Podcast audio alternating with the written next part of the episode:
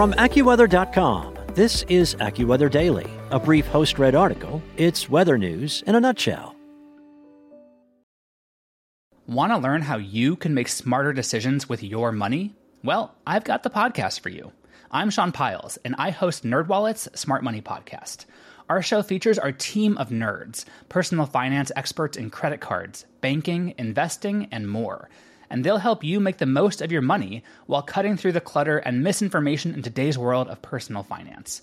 You'll get clarity on strategies to help you build your wealth, invest wisely, shop for financial products, and plan for major life events.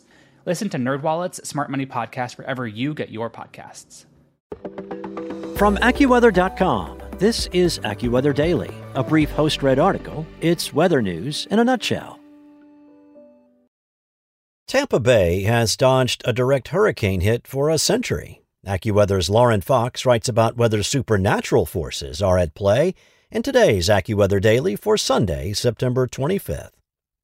For a century, the Tampa Bay area in Florida has been largely void of any direct landfalling hurricane strikes, and some locals believe the reason can be chalked up to a supernatural force.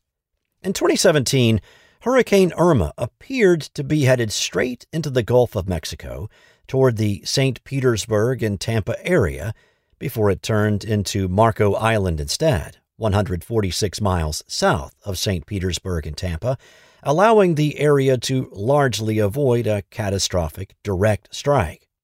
The most recent near miss occurred in August 2021 when Tropical Storm Fred came within 195 miles of Tampa.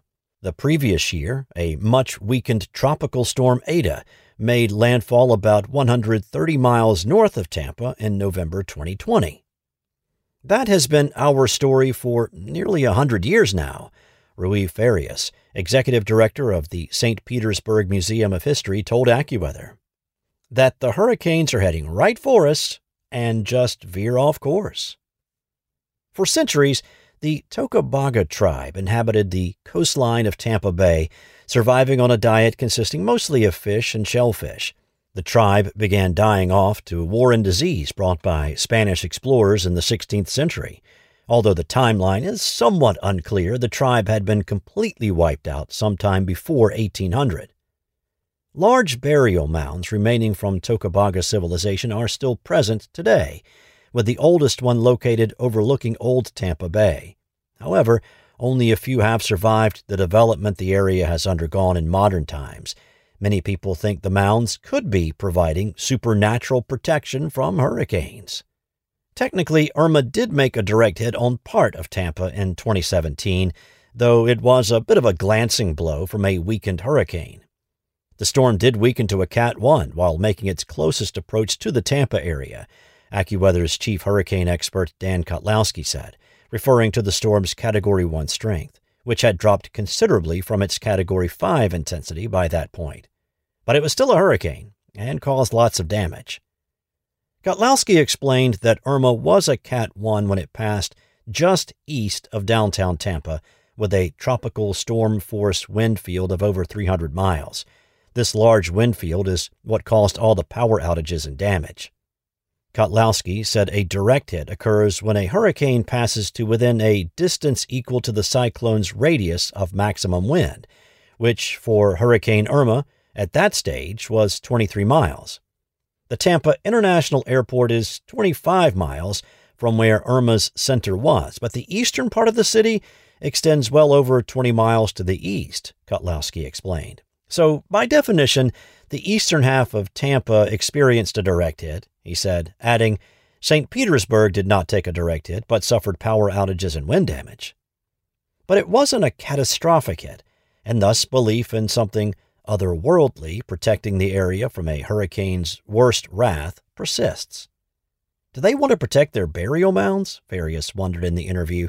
Or would they let a hurricane hit to get even with the Spanish and the white settlers that moved down from the north and took their land? Similar to Irma, 2004's Hurricane Charley left many in the area relieved when it navigated away from Tampa Bay as it roared toward land. That just added huge credibility to this myth, Farias said. Every spaghetti line had the thing going into St. Petersburg, We were all prepared for the worst, and at the last second, it turned. Spaghetti plots are collections of potential forecast tracks for tropical storms based on slightly different possible weather conditions. They can come from a group of models or one ensemble model that creates multiple possible storm tracks.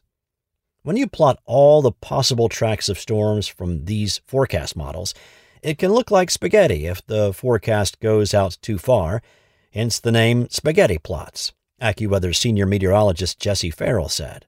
Their value, however, is that in the short term, they usually show a path of likely tracks for tropical storms, giving residents of those areas within the path more time to prepare. In 1848, one third of the famous mound was washed away by a hurricane. It also once saved the life of an early settler after bringing his family to the bay to escape a storm surge. The last time Tampa Bay sustained a direct hit by a hurricane was in October 1921, a full century ago, before hurricanes were given names. The National Weather Service describes the hurricane as the forgotten nightmare. The storm caused at least eight fatalities and mass destruction to the area. Could it be people from the past protecting the present? We asked. A lot of people say it's the Indian mounds, Farias replied, but I don't know. But the legend grows each year that goes by without a destructive storm battering the Tampa Bay area. I like to believe those things are true, Farias mused. I love that story. Kottlowski cautions that the Tampa Bay area is long overdue for a landfall, but he attributes the region's location and the history of tracks that storms take as the reason the area has escaped the worst throughout the years. In order for Tampa to get a direct landfall, the storm has to hit them from the southwest, Kottlowski said. This is a very rare track for a hurricane. Most storms move south to north, and South of Tampa is Marco Island, which is where Irma made landfall. If and when Tampa is hit by a hurricane from the southwest, it won't take much of a hurricane to cause severe and catastrophic damage due to storm surge. But again, he paused, a hurricane hitting from the southwest or even the west would be very unusual. That's it for today. For your local forecast at your fingertips, download the AccuWeather app or visit AccuWeather.com. Want to learn how you can make smarter decisions with your money? Well, I've got the podcast for you. I'm Sean Pyles, and I host NerdWallet's Smart Money Podcast. Our show features our team of nerds, personal finance experts in credit cards, banking, investing, and more. And they'll help you make the most of your money while cutting through the clutter and misinformation in today's world of personal finance. You'll get clarity on strategies to help you build your wealth, invest wisely, shop for financial products, and plan for major life events. Listen to NerdWallet's Smart Money Podcast wherever you get your podcasts.